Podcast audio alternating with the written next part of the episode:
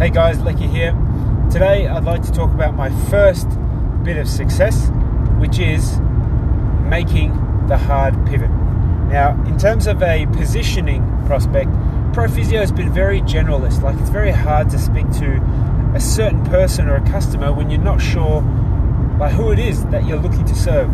And going into a deep dive with understanding who our clientele is and where our revenue comes from it's been pretty clear on who it is that we attract and who it is that we're serving, and it's largely work cover and TAC clients. Now, you may feel differently about this type of clientele, but for me, I know this space inside and out, and I feel like it's an underserved piece of the market.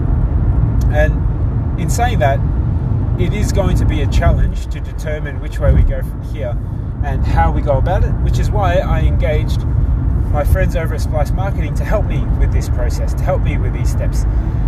And after a meeting this morning on, you know, describing to them what I see and how I can um, plan these next steps with their help, with calling in favors from my network, in understanding how we can craft something that is specific and different to what else is out there, it makes me excited. So what we will be doing in being a physio clinic with special interests in serving injured people from the TAC and work cover. That is going to be our specialty. That'll be our primary interest. Now, that will make things a lot easier for our marketing because we know what it is that we're looking to do and how we're looking to change it.